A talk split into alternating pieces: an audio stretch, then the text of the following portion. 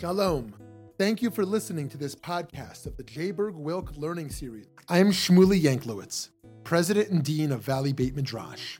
Here at VBM, we strive to bring you only the highest quality of Jewish learning, bringing pluralistic and innovative Jewish programming to the Jewish community that craves substance and insight is our passion. But we cannot do it alone. To support our endeavors, please consider donating a tax deductible contribution to our organization. By doing so, you will be supporting meaningful Jewish educational content, funding the next generation of leaders, as well as furthering Jewish wisdom to people all over the country and all over the world. Please visit www.valleybeitmidrash.org. Thank you so much and enjoy the program. Okay, so we'll do the best we can with the clips. If it's challenging, then we can always just skip them. Um, so an interesting thing happened to me over the course of working on this book. Um, I was interviewing people who had been part of the cast and crew, people who had been writing uh, and directing the show Friends, and the same story kept recurring. People who had been veterans of the show were now mostly in their 50s, and so a lot of them had teenage children, and they would tell me that their teenage son or daughter had discovered a new favorite show called Friends. And they and all their friends at school would be watching it and debating it and discussing who their favorite characters were and their least favorite characters were. And they had no idea that their parents had worked on the show. And so all of these now middle aged people were so thrilled that they had this newfound cachet with their children by virtue of having worked on a show from 25 years ago. And so the interesting thing that happened to me is that a few years ago, I wrote a book called Sitcom, which was a history of the American sitcom. And the first one of the chapters was about Friends, and I got to watch the show again and think a bit about its craft and talk about it in the context of American television history. And um, I sort of felt like I'd said my piece about it. And then, oh, sorry. And I just want. and and so then um, I came across an article in the New York Times a little bit after my book came out, and it was similarly about teenagers in Manhattan um, who were also discovering Friends and and thinking about it and loving it. And I realized that there was a whole new swath of fans of this show, um, many of whom hadn't been born when the show premiered, some of whom hadn't been born when the show went off the air um, who had discovered it, and I really wanted to tell the story of the show, both for people like myself who were around when the show first premiered, and for, for these newfound fans um, who hadn't been. And so I, I, think it's worth beginning at the beginning and thinking a bit about how the show came about. David Crane and Marta Kauffman, the show's two creators, uh, they had met as students at Brandeis University. They were both involved in the musical theater. Um, it, it, they were involved in musical theater at Brandeis, and they worked together on shows. They worked as actors and directors, and they had this shared dream that they were going to move to New York and conquer Broadway together. And they went to New York and they were quite successful, but working in musical theater in, in New York is kind of a niche business. And they realized that, you know, being funny and being writers, there was the possibility of trying for television where there was more opportunity. And so something so, sort of unusual happened for them, which was that where most writers come out to Los Angeles and they first have to work in a writer's room where they have a boss who tells them what to write and how to write it and kind of makes the final decisions. Uh, they actually got hired for their own show that they were going to run. This was the early 90s, and HBO was not yet the HBO that we know. And they were, but they were interested in starting to develop some original programming. And they had this, um, this unusual circumstance where they controlled the rights to Universal's film library, so all the films that Universal Studios had ever made. And they wanted to capitalize on that in some fashion and make something out of it. And so they, they came up with this idea where it was going to be a show about the romantic misadventures of a middle aged divorced book editor.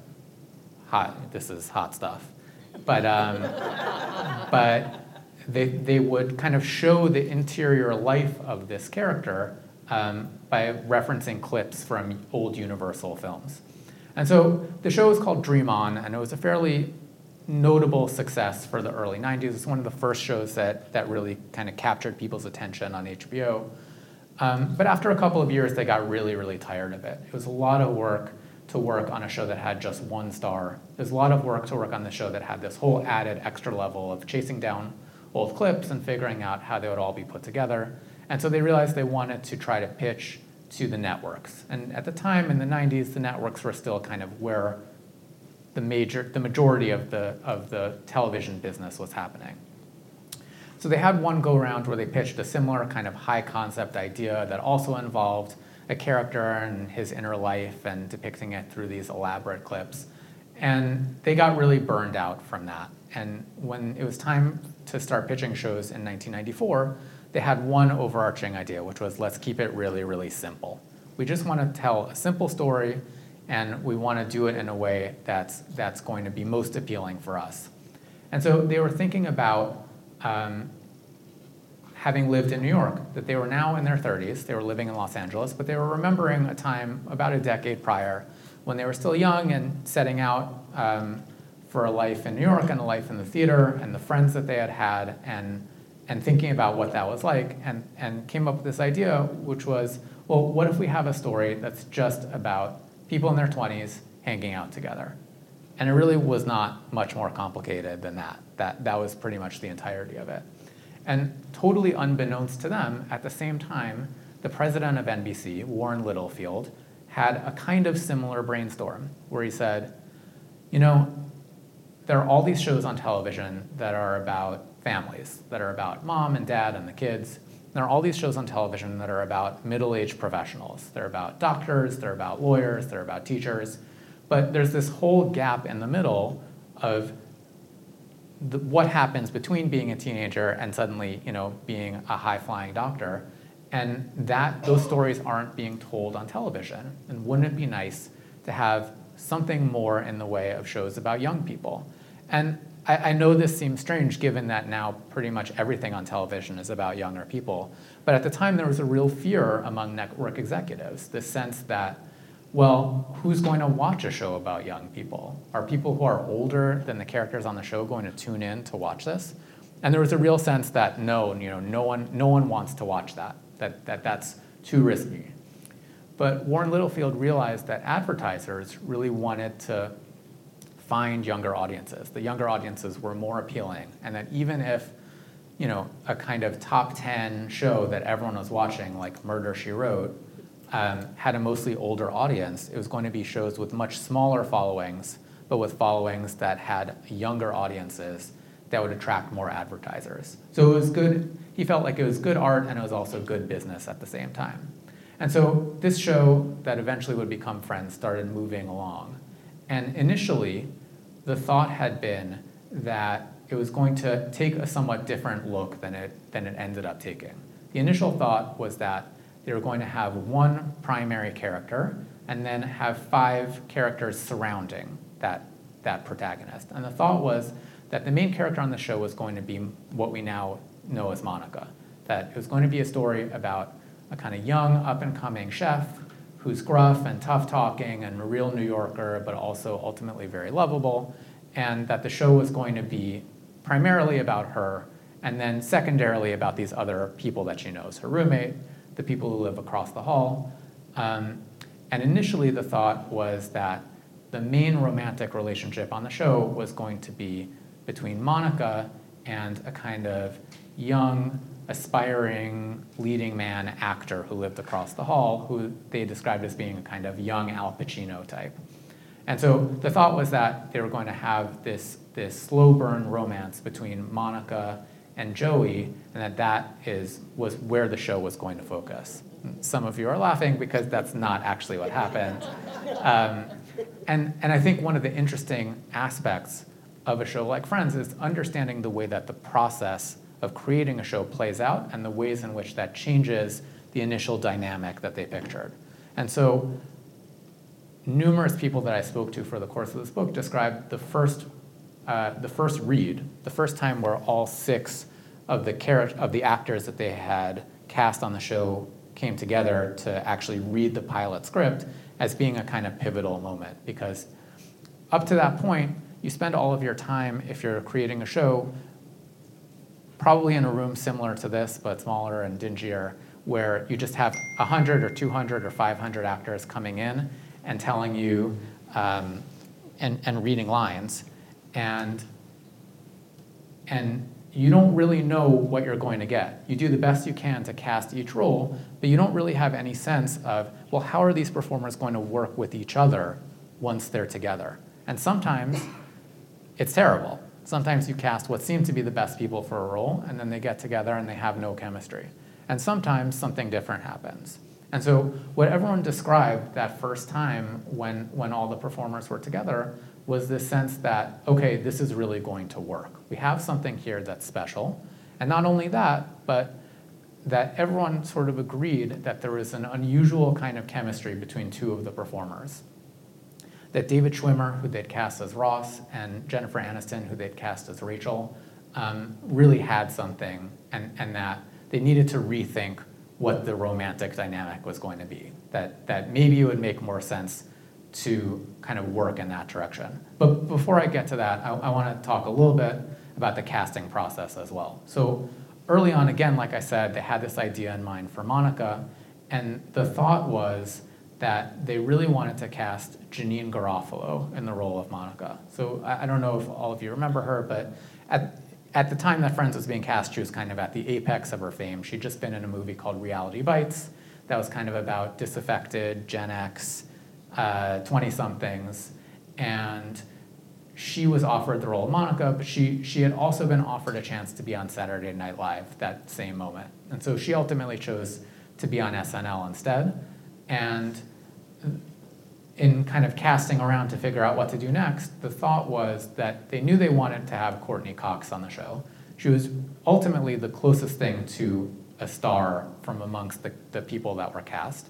She had been in that Bruce Springsteen video that people might remember. Um, she had been on Family Ties. She had just been in the movie Ace Ventura Pet Detective. And they told her, you know, we love you, you're great, we're ready to cast you right now, we want you to play the role of Rachel. And she said, you know, I'm so flattered, this is great, I'm, I'm so appreciative. I really think that I'm gonna do better in the role of Monica. And David Crane and Marta Kauffman just kind of agreed, like, that clearly makes no sense. She's totally wrong for the role, and we don't see it. We're gonna let her come in and read just to be polite, but they told her, you know, it's not gonna work out, but we'll give you the role of Rachel, and, and we'll move on. And instead, she came in and read, and they realized that they were the ones who were wrong, and that, that she understood the character of Monica better than they did, and that she had a better sense of what the character was all about. And they instantly agreed and said, Yes, we'll have you for Monica.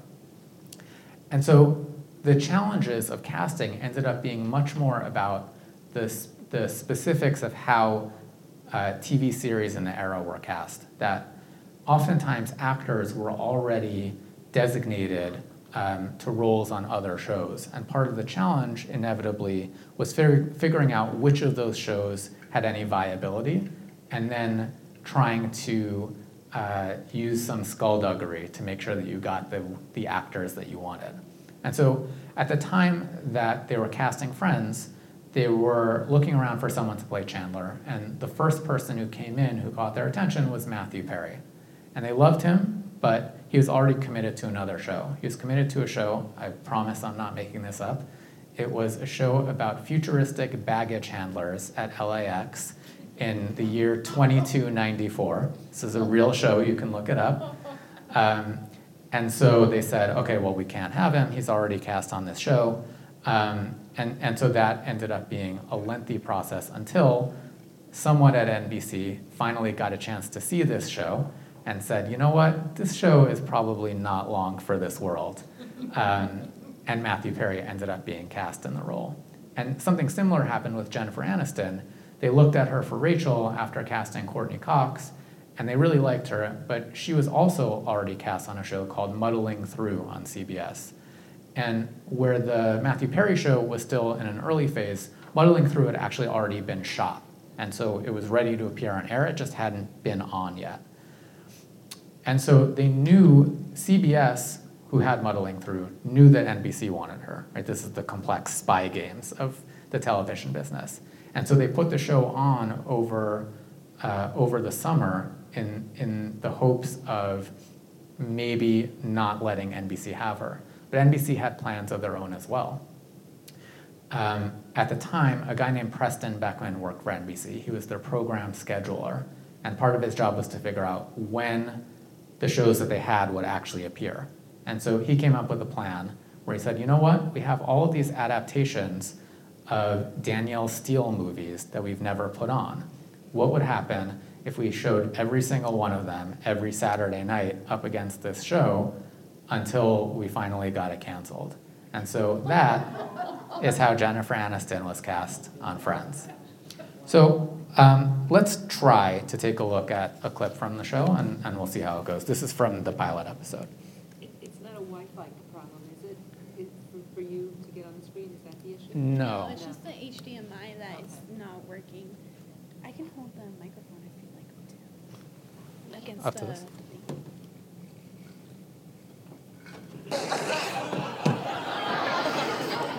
And I just won a million dollars.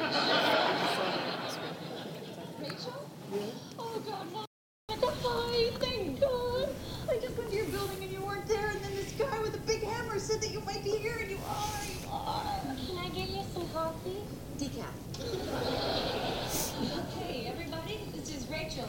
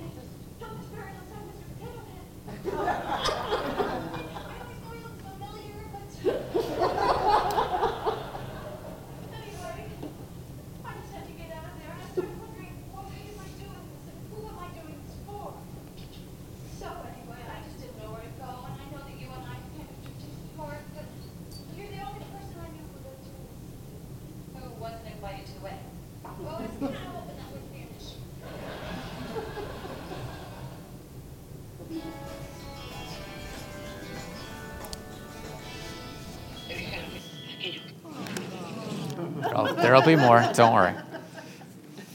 So NBC liked what they saw, um, and they put the show on on Thursday nights. And this is when I, um, this is a product of a somewhat bygone era where the night that a show was on and the time that a show was on was really important and influential. And NBC had already owned Thursday nights for about a decade with shows like Cheers and The Cosby Show. Seinfeld had just become an enormous hit. And so Friends getting to be on on Thursday night with Seinfeld and with another new show called ER um, was a huge boost. But what it also meant, again, kind of a product of a bygone era of television, was that having enormous ratings, or what at least feels like enormous ratings by contemporary standards, didn't necessarily guarantee that your show was going to stay on the air.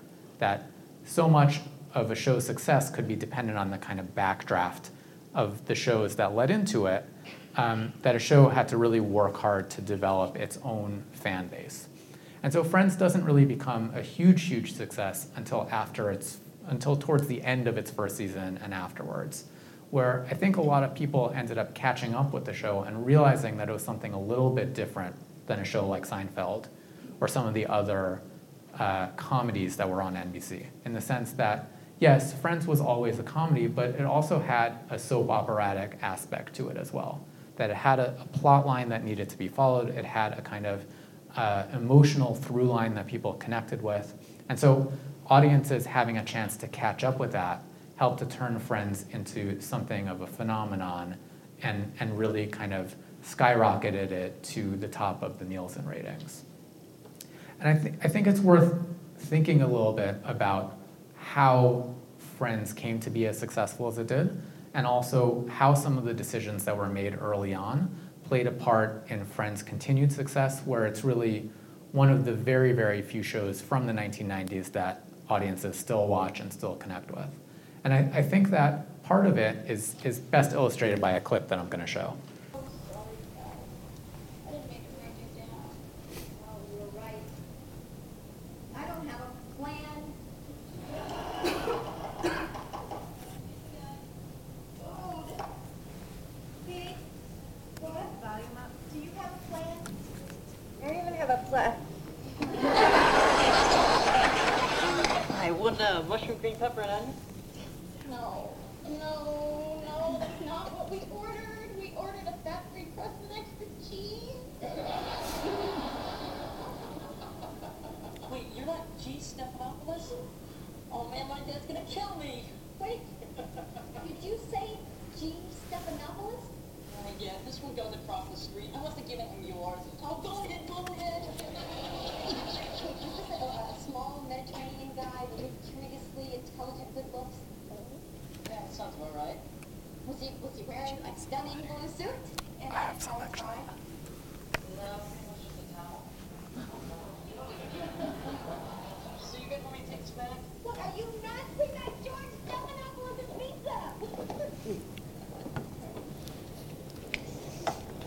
Uh, Phoebe? Who's George Snuffleupagus? That's Big Bird's friend.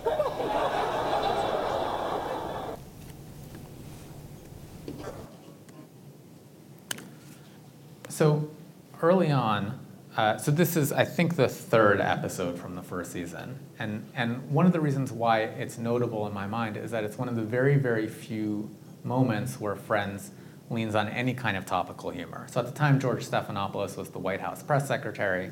He is someone that people would see on television regularly.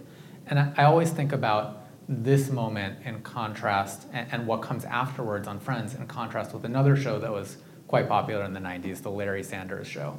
So Larry Sanders Show was a show about uh, a kind of uh, fictional late night talk show host, and pretty much an entire season of the show was devoted to making jokes about O.J. Simpson. So there were jokes about uh, having O.J. on as a guest, and how could we have known he would get so hot, and why didn't we have him on? And, and Friends doesn't really do any of that. This is one of the very, very few examples of any kind of joke or storyline that leans on topical humor or stuff that's in the news. And you look at the entirety of, of Friends, its 10 season run, there's, n- there's no discussion of Bill Clinton or George W. Bush, the presidents who were in office during its run. There's not really any discussion of, you know, think of any major storyline, any major news story from the era, Oklahoma City or 9 11 or Iraq. They don't appear on the show. And I think that ultimately that's one of the main reasons why the show is still the success that it is, why it still connects with younger audiences. I think that those jokes work really well in the moment, but they don't necessarily always age very well.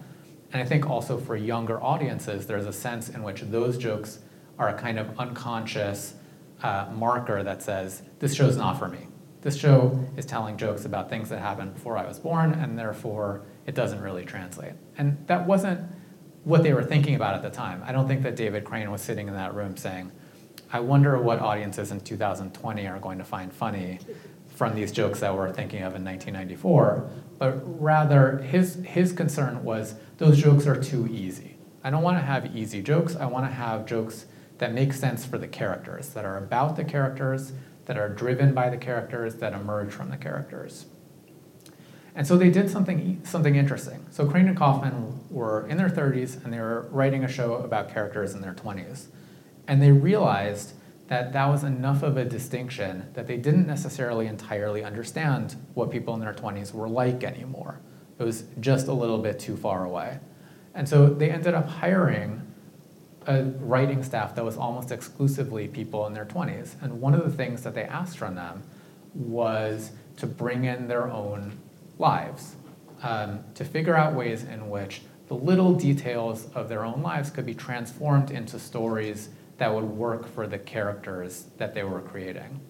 And so each, each character ended up getting a kind of different subset of those stories. Whenever the writers had a really outlandish idea, um, like what would happen if one of the characters wanted to marry Chinese food, uh, they would say, okay, this is clearly a storyline for Phoebe. We're going to give this to her. And when the storylines were more about young guys being really dumb and acting dumb together, those storylines often went to Chandler and Joey.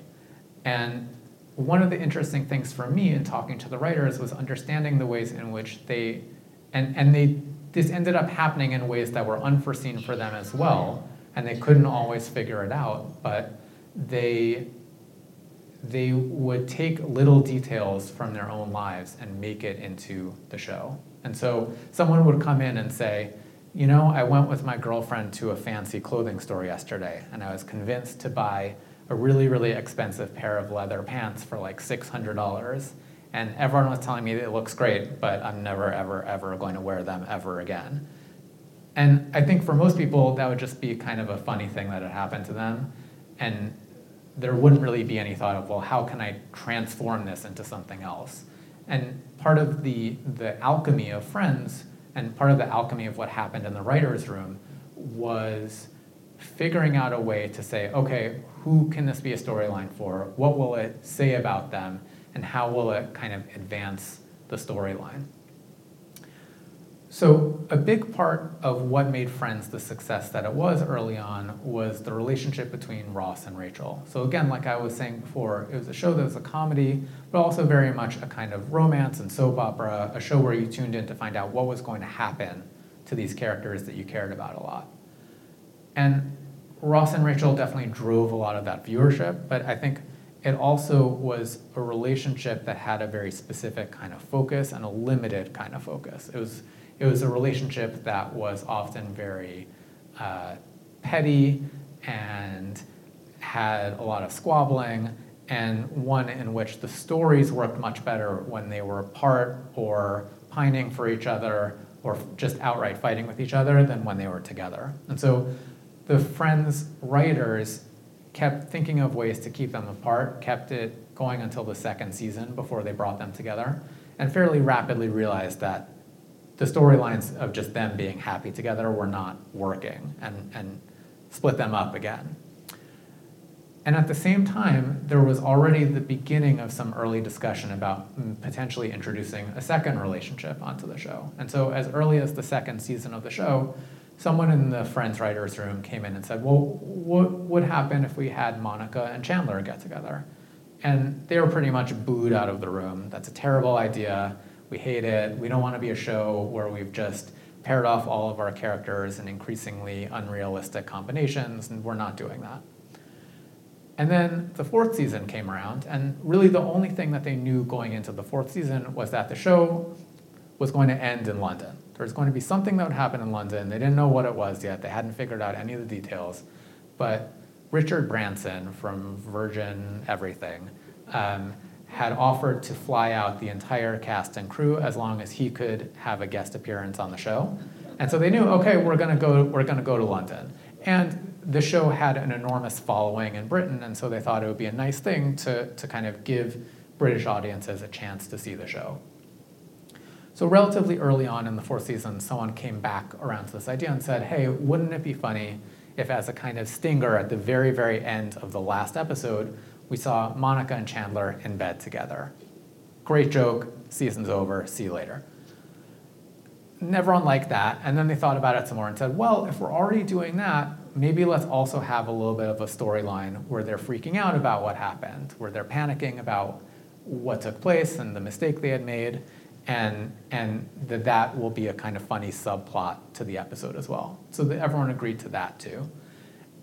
And then so they ended up filming the last episode of the fourth season something like four times, uh, mostly just as a reward to British audiences so that more, more fans could come and see the show in person so, since this was going to be just a one-time deal. And a, a number of the show's writers and crew came along to help, to help put the final episode together, and they were present when this moment unfolded in front of audiences, and pretty much everyone had the same realization simultaneously. The audience's response was so overwhelmingly uh, favorable, so excited, that all the writers looked at each other and said, oh, we actually uh, have to keep this storyline going. And, but even at that point, there was a sense that this was still going to be something that would peter out. Okay, so they'll bring the storyline back for the next season. They'll have them have some kind of secret relationship, and then it'll that'll be the end of it. And I think the interesting thing that happened instead was that Friends realized, the Friends writers and the Friends creators realized that this relationship was going to give the show a bit of new life, that it offered a chance at a different kind of relationship than Ross and Rachel had provided or any of the other more fleeting relationships had provided. And I think that part of it was that, in as much as the show had started as being a show about life in your 20s, it was starting to become something else a little bit. It wasn't just a show about your first relationship or your first heartbreak. It was, it was transforming into a show that was also about becoming more mature. So we'll take a look at a, a little clip about the Monica Chandler relationship.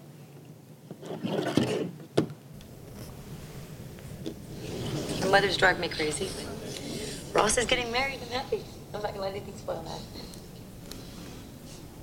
I just want to say that Ross. Thanks. My God. You must have been a teenager when you had him. Okay, oh,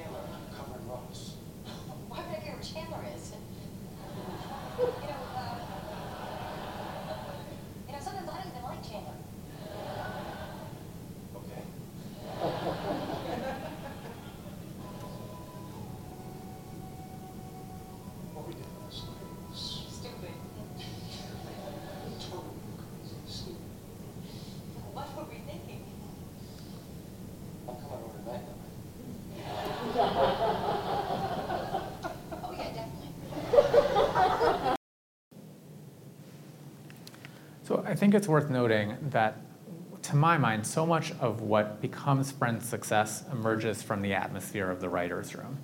David Crane and Marta Kauffman were writers themselves, and it was really important to them that every line be just right, that they were never going to settle for a script that was half-baked or any line that was less than perfect or an emotional arc that didn't work for them. And so what that meant was that oftentimes um, everyone would have to work like crazy. Um, yeah. Did the actors have input or suggestions for storylines and themes also, or is it pretty much just the writers and the writers?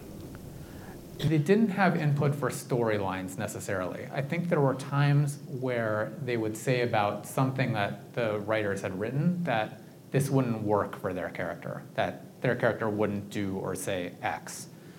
They weren't necessarily coming up with the plot lines themselves, but they were definitely granted a lot of input in terms of how to present the lines and sometimes to tweak them a little bit.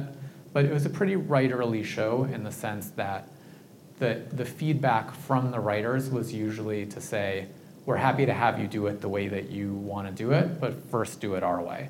Um, but I think that that especially, well, all of them played some part in, in terms of kind of doing it their own way and, and kind of putting their own stamp on it. I think Matthew Perry in particular was someone who liked to deliver lines in his own fashion. And so the writers learned pretty quickly that where normally they would kind of emphasize a given word, like to know like, oh, this is the word that you're supposed to hit in this line, they realized that they should never do that for Matthew Perry because whatever they told him, he would just do something else and he would make it work. So they understood that he was going to make things his own. Um, but yeah, mm-hmm. um, for the most part, it was something where the writers really had sway over how it worked. And so mm-hmm. when things didn't go well, when, when a given line didn't work or a given plot line, once it was actually being played out in front of an audience, didn't work properly, um, something actually really interesting happened, which was that the writers were called in to pretty much fix it on the spot. And so you have to picture a room where there's something like 800 people sitting and watching a live performance of the show and it stops, and the writers gather in front of the stage uh, to write the new lines as it's happening. And I, I think that helps to explain why the filming of a 22 minute show could often take eight hours, um, because there was that sense of perfection. And so, in talking to the writers, you know, I'm, I was talking to them about something that had happened in their lives 20 or 25 years prior. A lot of them have gone on to enormous success on other shows, created their own shows, been on the staff of other hit shows. And yet, there's something about the experience of having worked on Friends that sticks with them. And part of that is getting to work with people like David Crane and Marta Kauffman, with their fellow writers, and feeling this sense of I'm essentially at the world's longest ongoing amazing cocktail party where I'm with the funniest people, and all we do is try to come up with the best jokes and lines together. The downside of it was that they basically could never go home.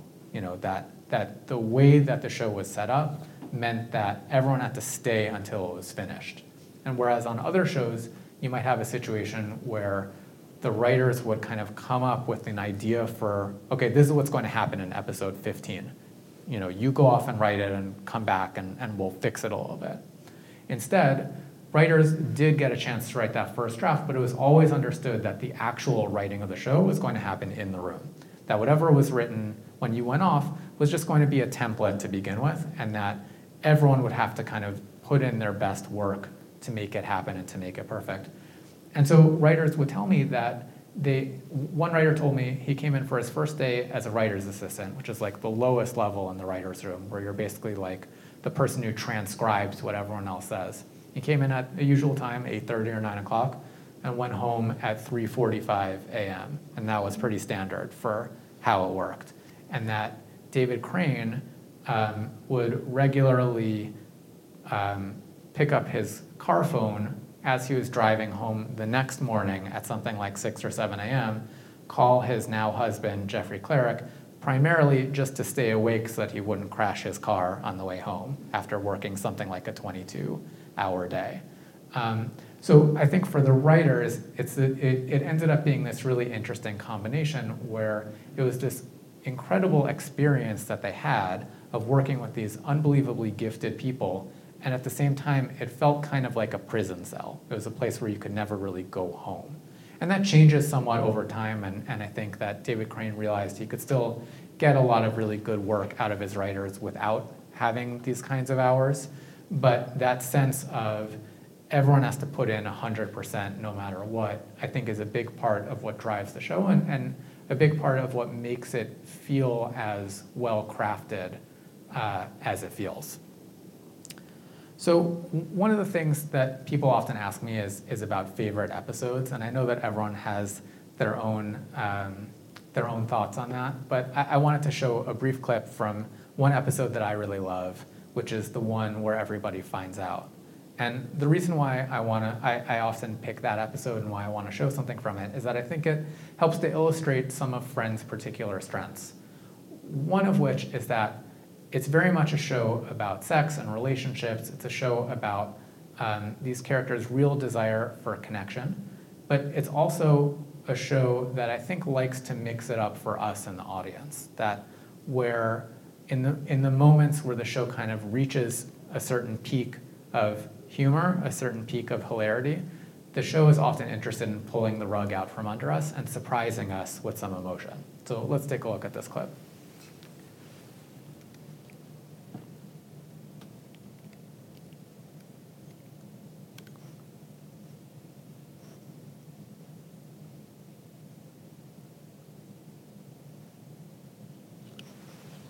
Rachel knows?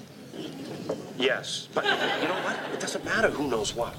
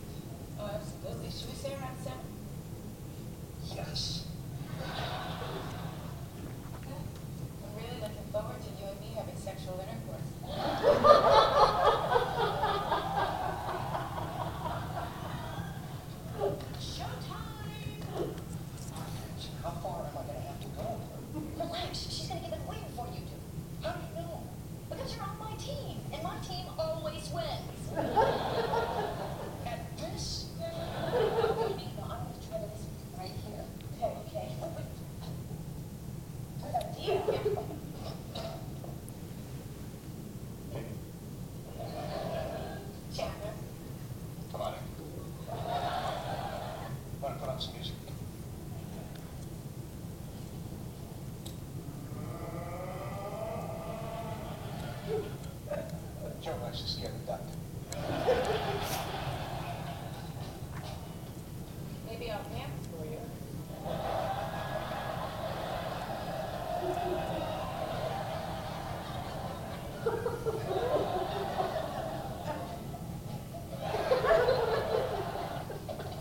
This is totally getting out of hand, okay? She wants me to put lotion on her. She's bluffing. Okay, she's not backing down. She went like this.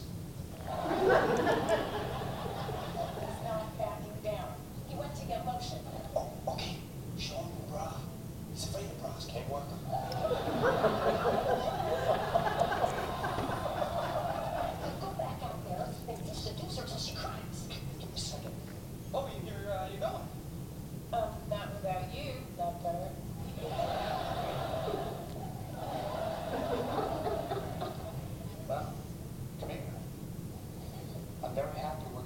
sex. I'm gonna kiss you now. Not if I kiss you first.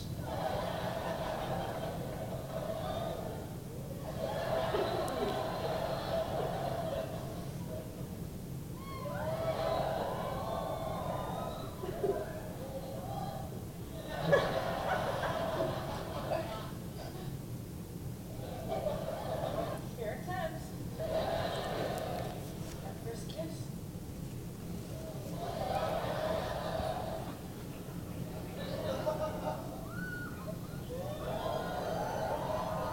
Okay, okay, okay, okay, yeah, right, yeah, well, you win. I can't have sex with you. And why not? Because I'm in love with Monica. But hats off, Phoebe. Quite a competitor. And may I say your breasts are still shut.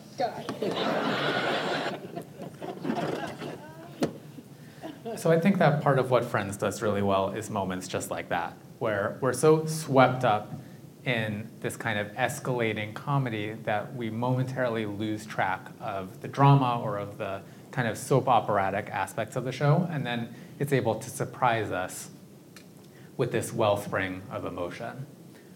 So Friends, when it was on the air, was an enormous success. Um, it was first in the Nielsen ratings for a number of seasons, never lower than eighth for all 10 of its seasons.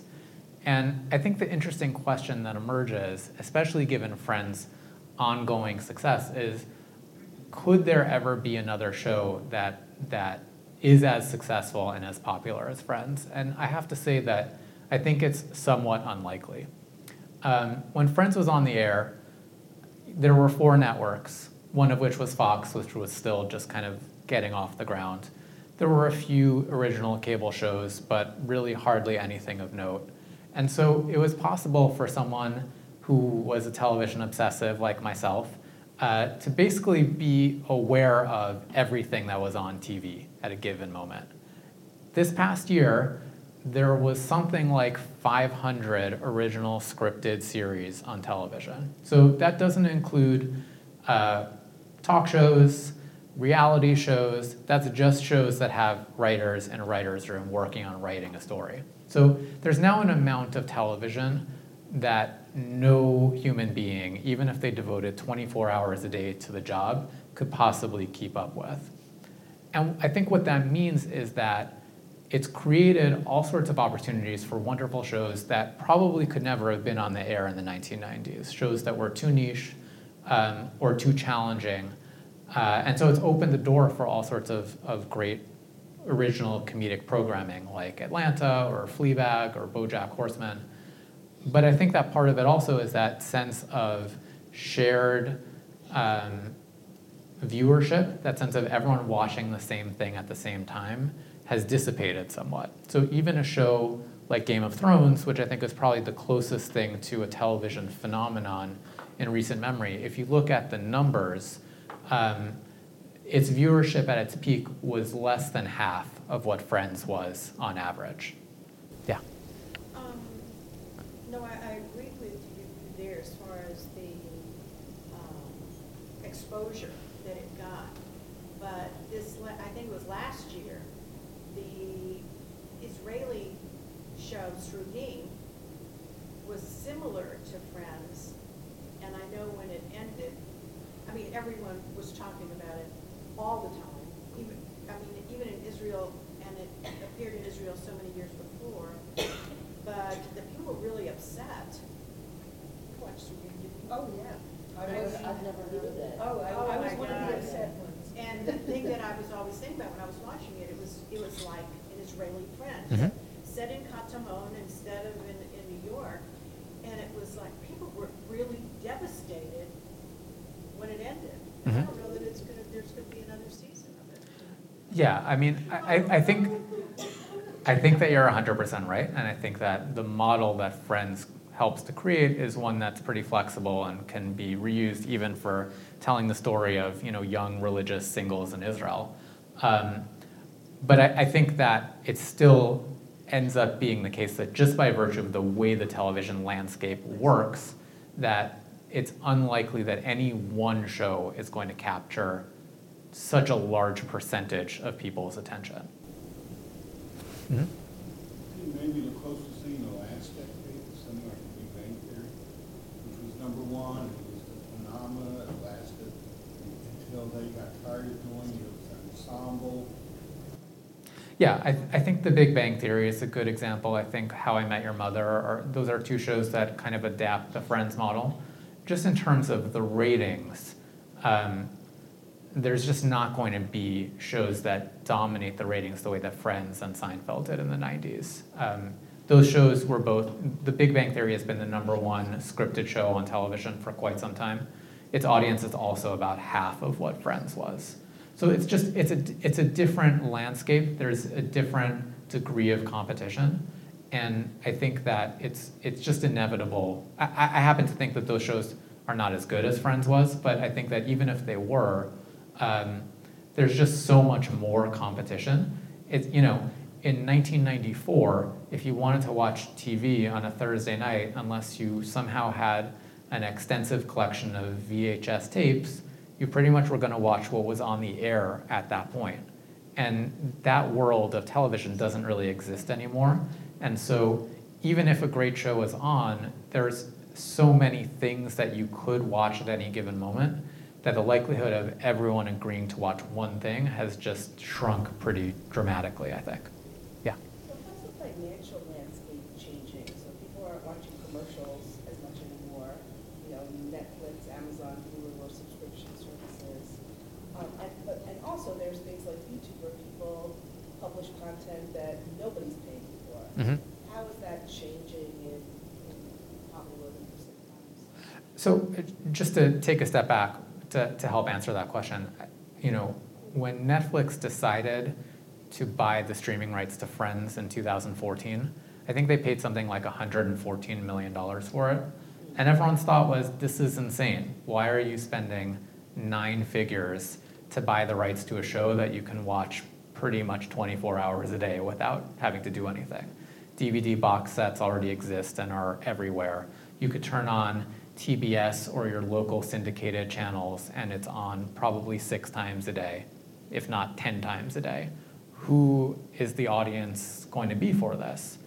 And of course, Netflix was completely right. And while they don't release their, their streaming figures, it's pretty clear that the two most popular shows on, this, on Netflix's platform, um, far and away outpacing everything else, are Friends and The Office. So there, there is this overwhelming desire for a certain kind of funny but also uh, soothing network sitcom. Um, and I think that Netflix in particular has found a whole new audience for this show of people who don't have the DVD box sets and probably don't have a DVD player, who probably don't have access to the syndicated show because they probably don't have any kind of television, but who are very, very happy to watch the show and to binge it and to be able to watch it in order and at their leisure and anytime they want. And so Netflix paid $100 million more to keep Friends for one more year. And the only reason why they didn't agree to pay $100 million a year in perpetuity to keep Friends forever was because Warner Brothers, which owns the rights to Friends, decided to build an entirely new streaming platform, primarily just so that they could recoup the money from all of the people who want to stream Friends, which is just such an unusual, never before seen situation. Most shows from the past don't retain, don't develop new audiences. They retain their audiences from their original run if they're lucky. A show like Seinfeld or I Love Lucy, you know, people still watch it and love it and enjoy it. It's rare that you develop new audiences after you go off the air. And so I think Friends is one of the very, very unusual examples of that. So to, to come back to your question, so, sorry, did, I was gonna ask, so, so how does Netflix recoup that money? I mean, there aren't that many more people getting Netflix subscriptions because Friends is on it, I don't think. So it's, I, I think that similar, Netflix's model is not dissimilar from HBO's, right? HBO, you could tell yourself, well, why do they need to develop new shows? They already have my money, right? They already get my $10 a month so that I subscribe to HBO. They don't need to spend $100 million to make Game of Thrones. But I think that one of the challenges they always have is they want to make sure to keep you once they have you. And they want to attract new people who maybe were thinking about subscribing or leaning towards it but haven't actually done it by feeling like, oh, there's such an overabundance of things I want to watch, it's really going to be worth my while. So for Netflix, clearly they're not, they're not making money specifically off of Friends, but anecdotally, Friends is one of the primary, if not the primary drivers of people actually getting subscriptions. And I think that the reason why Warner Brothers is taking over Friends and creating this new HBO Max platform is that they figure, and maybe they're right and maybe they're wrong, but they figure that millions of people are going to be willing to sign up for HBO Max in large part just because they want to make sure that they can continue streaming Friends. So there does seem to be a pretty robust business in certain older sitcoms attracting audiences and audiences of people who want to basically have an always on access to those shows. And so I, I think that that's a major part of their business model. Yeah. Having watched TV comedies my whole life, I think about three items that occur when you're show. One, no audience. Two, laugh track. Three, live audience. If you think about it, when I was a child, I had Jane Thomas, we had all these other TV shows that were live audiences. Friends was a live audience. Will and Grace was a live audience. Then they came up with laugh track, right? So that was, that was in there, but then never really did much. And it was so false that people didn't like them. Suddenly they come up with Modern Family, with no laugh track. And for me, I don't understand it. When I'm watching Will and Grace, when I'm watching Friends, I'm there. I'm part of it. I'm in that audience. When, when there's a laugh track, it means nothing. And Modern Family and all those other ones, Blackish, that people love, there's no substance there. There's no there's no softness. You know what I'm saying? Mm-hmm. Uh, uh, am I? You understand what I'm saying? I do. Yeah, I, th- I think I would say two things to that. One is that I'm not sure. I think that what you're saying in terms of the distinction between the live studio audience and the laugh track is definitely like the party line of shows that use the live studio audience. I'm not sure that I 100% believe them. Um, my suspicion is that they all tweak their laughs to some extent. And they may build off of the actual recording of the audience sitting there watching the show. I don't know that there's such a huge difference between those, at least to my ears. Maybe uh, my ears are just not sensitive enough to the distinctions. I think, I think that what you're describing is definitely the change that's come over television comedy in the last 20 years. So that if you look at Friends and Seinfeld, they're still devotees of the laugh track. Um, and they're part of that last era of the laugh track being, or, or you know, the live studio audience being kind of the default mode of television comedy. So now, if you look at shows on CBS, they still very much use the live studio audience or the laugh track. Pretty much everywhere else, they've dissipated. I think that's in part because of changes in how the shows are made that a lot of people who write television comedy prefer the single camera model, where it's not shot on like one particular set and where it doesn't have that kind of um, visual look, but rather have it appear a little bit more visually distinctive. So I think that's a big part of it. I think also for a lot of people who are creating comedy shows, there's a feeling that they don't want to spoon feed the audience to quite the same extent. That they want to let the audience figure out what's funny on their own. And, and part of that is that a lot of the comedy, like the, like the Office or shows like that, are very much about creating a sense of discomfort for the audience and having them kind of laugh out of their discomfort. And so I think a laugh track would make it a little bit more comfortable than they want it to be. That said, I think, like with anything else, these things go in trends and in waves. And so there's a move now to kind of bring back that live studio audience feel. So I don't know if you've seen the show One Day at a Time, which was on Netflix and now is going to be on another channel called Pop. Um, and it's, it's very much an attempt to revitalize the live studio audience laugh track feel for the 21st century. So it clearly takes place, it's clearly shot on a soundstage. You clearly hear the audience laughing and applauding and responding but at the same time, it's an attempt to kind of revitalize it for the 21st century. It's a reboot of a show from the 70s, but it's now a show about a Hispanic family, and it's very much about current affairs and today's issues. And so I, I had always assumed that there could never be another show with a live studio audience or laugh track that would be compelling. And One Day at a Time, to my mind, has very much proved that wrong as a show that's figured out a way to make it usable for, for a contemporary audience. Mhm. So, um, uh, well, I loved Friends, I mean, it was, other than Seinfeld, I, I loved it a lot. But there is a, um, a Jewish aspect to, to the show, and it's not always a positive aspect. You know, when Rachel is first introduced, she's introduced as the spoiled, uh, you know, daddy's little girl, you know, the girl that was, you know, that gets everything, and Ross is kind of a whiny, you know, kind of, you know, nerdy kind of guy, very stereotypical, you know, Jew. So, you know, can, can you speak to? Yeah, so, so David Crane, Marta Kauffman, and Kevin Bright, all three of the show's creators, are themselves Jewish. And um, I, I think that I think that they were drawing on that experience to some extent, but it, it is, I, I think that you're right that the show is less explicitly Jewish than a show like Seinfeld. I think that part of that has to do with the way the show, the two shows relate to New York. Seinfeld is a show that that takes place in a, a, a neither of them are realistic, right? But Seinfeld takes place in a version of New York that's filled with New York kind of people and New York kind of characters, and a lot of its energy feels very Jewish. That you know people are having arguments about what kind of babka is the best, and even the characters that are that are explicitly supposed to not be Jewish, it doesn't. It's not entirely believable, right? Like George Costanza and his family, they're a bunch of Jews, whether they want to call them Italians or not. Friends, I think, is a little bit different. So the official word from the show's creators is that the character of Rachel is supposed to be Jewish, and the characters of Ross and Monica are supposed to be half Jewish.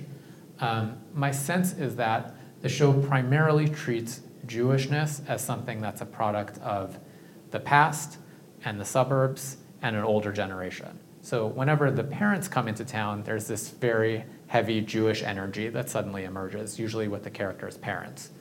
Um, when they talk about the past or when they have these episodes that are set in the past, everyone suddenly feels much more Jewish. And so I think part of what the show is depicting, I don't think it's necessarily conscious or something that, that the creators had in mind, but the sense that Judaism kind of happens somewhere else. Like you get to the big city, you're having a fun time, you don't need to, you don't need all that stuff anymore. And it still pops out occasionally. You have the episode where Ross suddenly freaks out that his son is growing up celebrating Christmas and doesn't know anything about his Jewish heritage and decides that he's going to give him this crash course in, in Hanukkah. Um, and of course realizes that he doesn't actually know anything about Hanukkah himself and doesn't do a very good job of explaining it.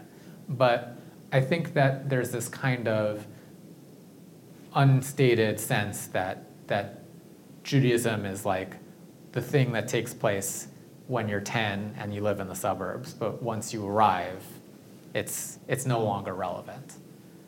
Yeah. Yeah, I'm wondering if Kauffman and Crane, um, since they were single young men living in New York after college, if a lot of the episodes that they ended up writing or directing were things that happened in their life or things that they observed among their single friends. Yeah, I, I, think that was the general draw of it. Um, my sense is that the show is less explicitly autobiographical in terms of being drawn from their own experiences than it is from the experiences of the writing staff.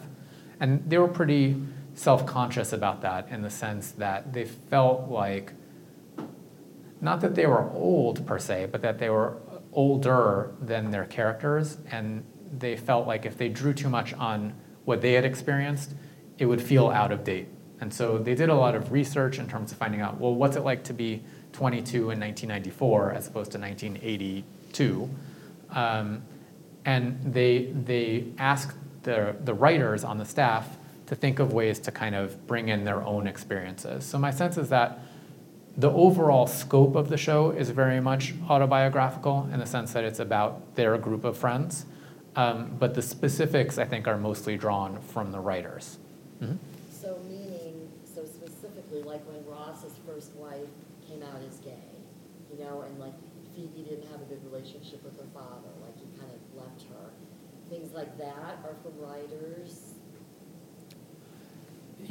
I mean, not all of it. Um, not every single detail is something that's autobiographical, but in terms of like family disharmony, um, they knew early on in the first season that they wanted to do a Thanksgiving episode, and they were trying to come up, and they knew that they wanted to have Chandler be the character who is going to be the kind of Thanksgiving Grinch who doesn't like Thanksgiving, and they couldn't come up with a reason why.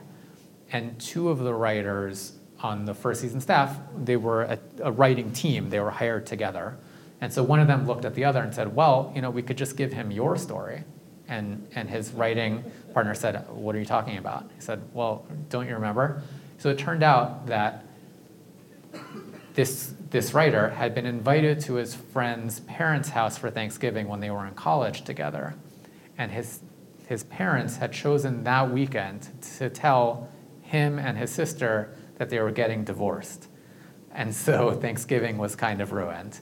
Um, and so that became Chandler's backstory about why he hates Thanksgiving. So I would say that that, that was kind of the vein that they were looking to tap in terms of figuring out ways to kind of give each of the characters a little bit of something that they had experienced, a story that they had heard, and it wasn't always inevitably obvious what would work well. And so I think that's one of the reasons why they would be working there until 1 a.m. or 2 a.m. because sometimes that last thought that you had that pops in out of nowhere ends up becoming the thing that actually works in terms of writing the next episode of the show.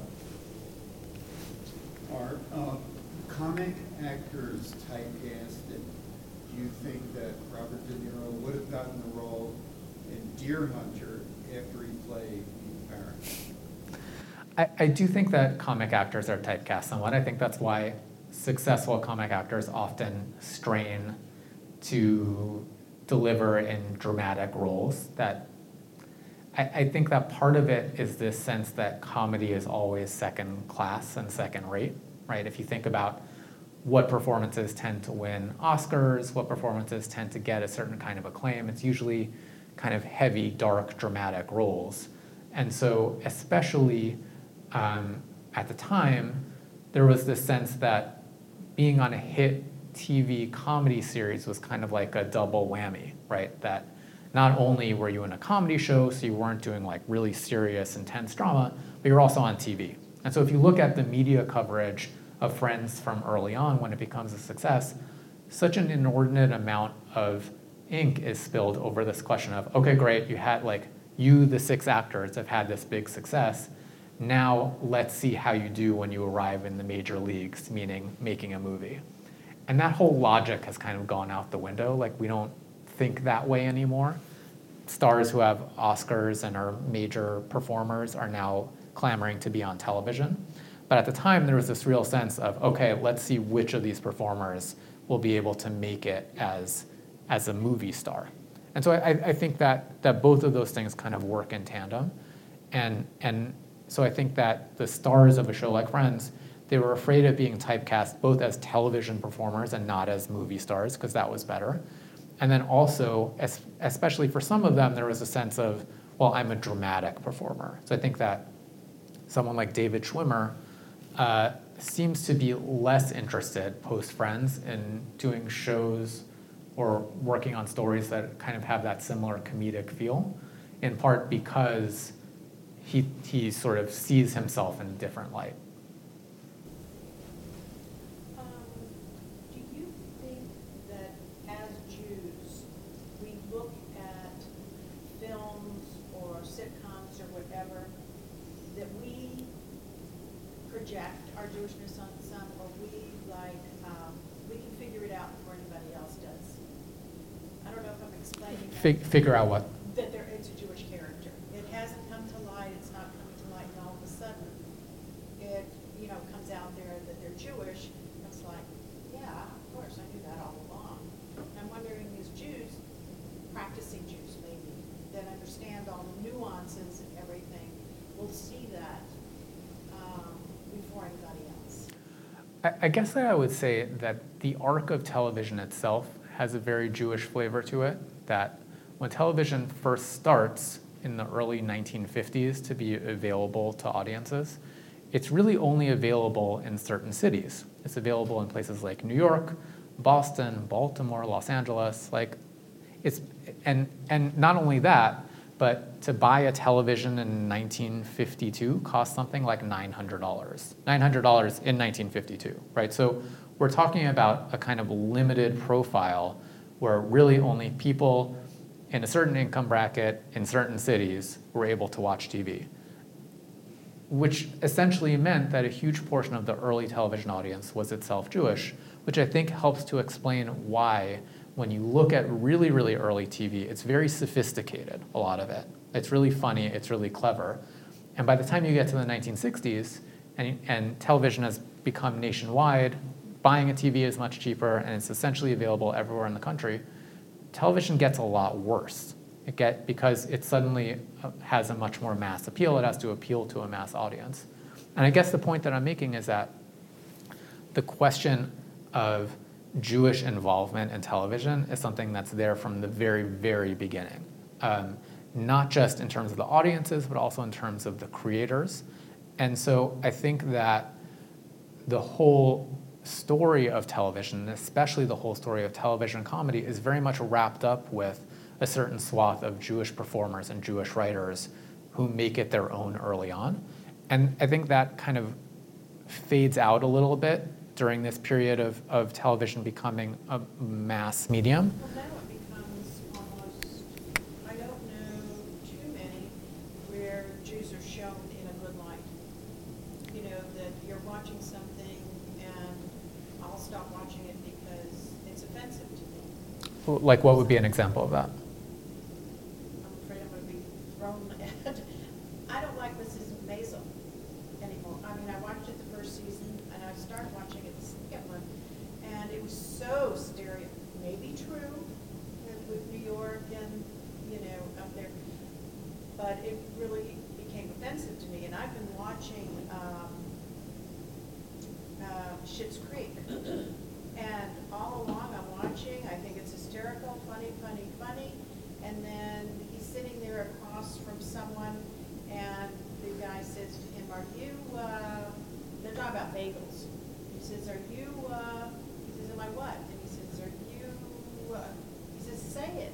He says, I don't know, it's really hard for me to say. Are you Jewish? And you almost get this feeling, I've watched think I'm in the third or fourth season. It took it that long. I had no idea, other than they were very wealthy. They were, had um, done some illegal things or fraud, or, or he had been, whatever it was with money. They moved him to this town called Schitt's Creek. Mhm. Um, They now are living in a motel. The kids are beyond spoiled. And then you start putting this, and it's like an aha moment. Oh, okay, here we go with the Jewish family and the rich kids and the wealth and the way they treat people. And I'm like, and I bet if I looked at it, the writers are Jewish. Yeah, I mean, the creators are Jewish. Of course. Oh, yeah, oh, they, Eugene Well- and his, his son and Yeah. daughter. I, I guess what I would say to that is that my feeling is that good stories aren't necessarily about positive depictions, but about um, depictions that capture some of the particulars of a given subset of people. And so, you know, I, I'm particularly, in, I'm obviously particularly interested in, in depictions of Jews on television. And I think that one of the things that's happened is this sense of we're going to show stuff that's Jewish on TV, but we're also going to pretend like it's not really Jewish, has faded away, right? So you have something like Seinfeld, which is extreme, an extremely Jewish show, but also kind of masks some of its characters. I think that that tendency has dissipated. And so instead, you have shows like Transparent, and I, I think that Transparent is a good, ex- it's a good example of a show that's n- the characters are not role models, right? They're not wonderful people. They don't treat other people well necessarily. They're not like poster children for any particular kind of positive behavior. At the same time, the show is very unambiguous about showing what being Jewish is. So there can be an entire episode that's about breaking the fast on Yom Kippur um, that doesn't really spend a lot of time explaining what anything is to anyone. It's just it's, it's a fact of life for these characters and this world. Exactly. But I- guess I, I'm, for me personally, I'm less looking for positive role models and more just interested in ways in which the, the spectrum of what kinds of stories can be told gets expanded. And I think that those shows are really interesting examples of ways in which Judaism is portrayed on un, I don't know if they're, I mean, I think that they're more part of a larger trend, which is to have challenging or complex characters be the stars of shows. That's not like um, past incarnations of television where all the characters had to be positive or, or people that you liked. I think it's I think that there's more of a trend these days towards characters that are themselves prickly or challenging or difficult or people that we don't like.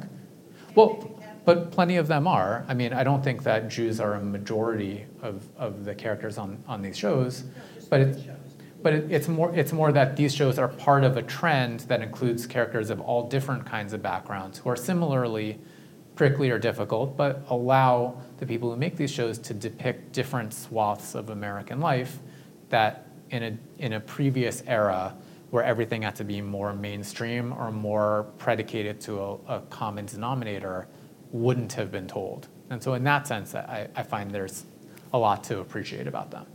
Mhm. Don't you think that because there is a lot of humor in, in Jewish humor that's enjoyable, that, that the, the writers and the producers of these shows look for, for having some Jewish humor? Like The Nanny, you know, the innocent Jewish stuff that comes out of her mouth, it is hysterical. And, and it can't be insulting because it's funny, and it's It's not, not and negative, but- it's, it's not negative, no. But, but it, but it appeals to even non-Jews. It Mhm. appeals to a large audience because it's funny.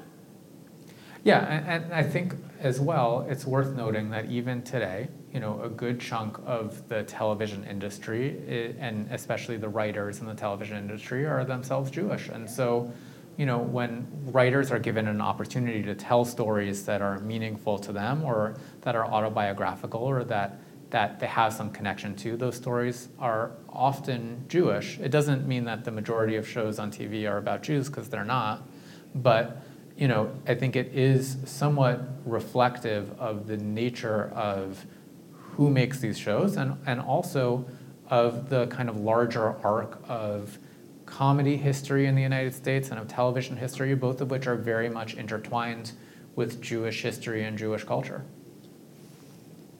So why do we take offense and why is it anti-Semitic for someone to say Jews run Hollywood? Because we are offended by that, but it's true. So how do we grapple with that? I mean, how do we make sense of that? Of how we react to people that say that as being anti-Semitic, but it's true. And why do we say it's anti-Semitic?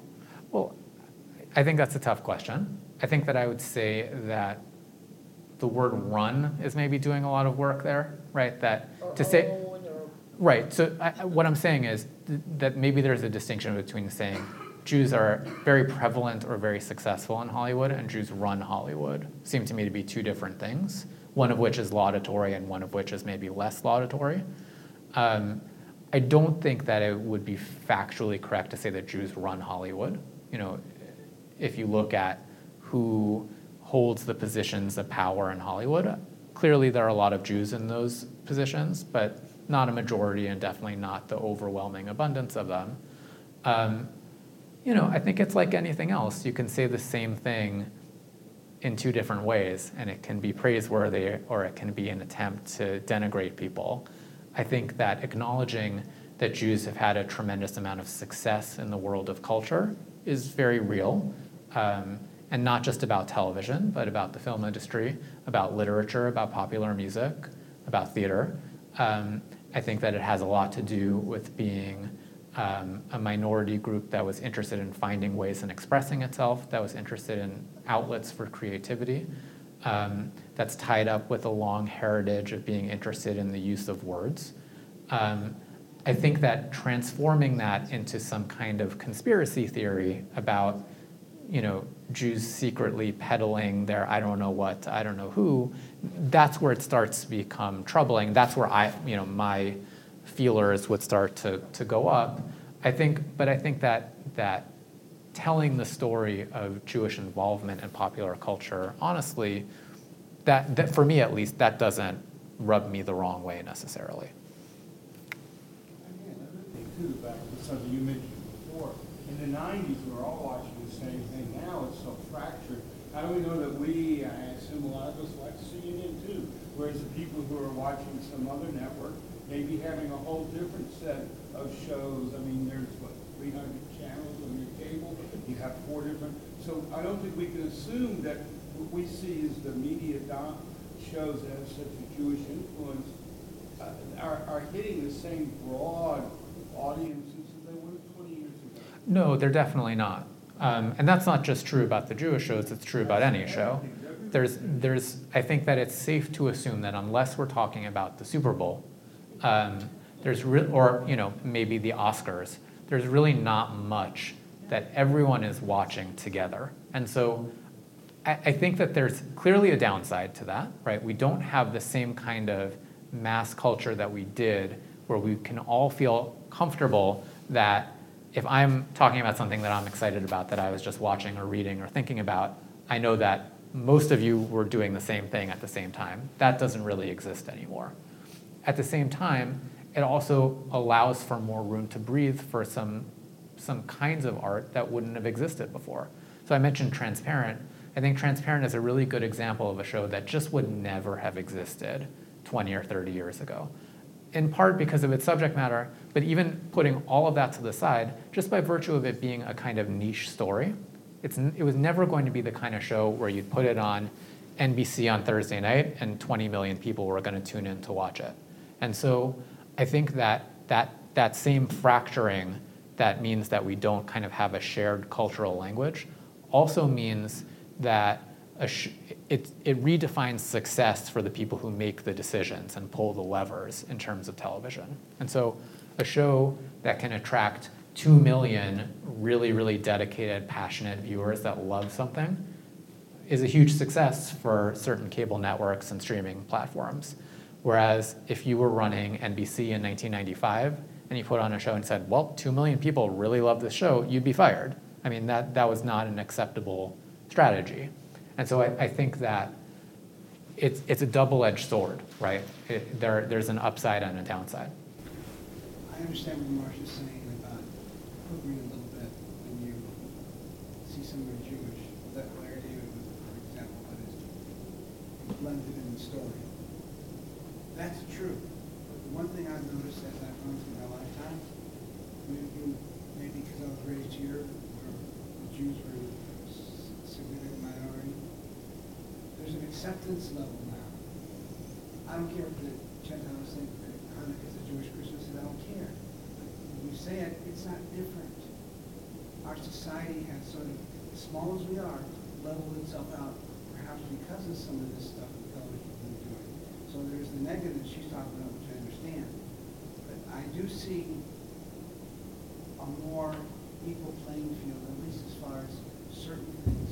Uh, Gentiles know, what a shiva is. Uh, that was unheard of when I was a child. And I think some of these things are perhaps positive. Mm-hmm. And I do think that that's part of the, the cultural significance of some of these shows that we're talking about. So you mentioned Shiva. Curb Your Enthusiasm has an episode that takes place around sitting Shiva and the ethics of bringing Bill Buckner, the legendary Red Sox World Series hero, into World Series GOAT, into the home of a Red Sox fan who's sitting Shiva. And I think one of the interesting things about that episode is it doesn't really explain to you what it is. You're supposed to know. If you don't, you can kind of figure it out from context. But I think that in the past, depictions of Jewish life often involved a great deal of explanation. Oh, this is this, this is that. Let me fill in the details for you. And I think that this newer swath of shows are less interested in doing that to their benefit. And I, I think that they are willing to unabashedly depict some version of what Jewish life is like. And I think you're right. I think it makes it feel a little bit less alien and a little bit less mysterious. Thank you.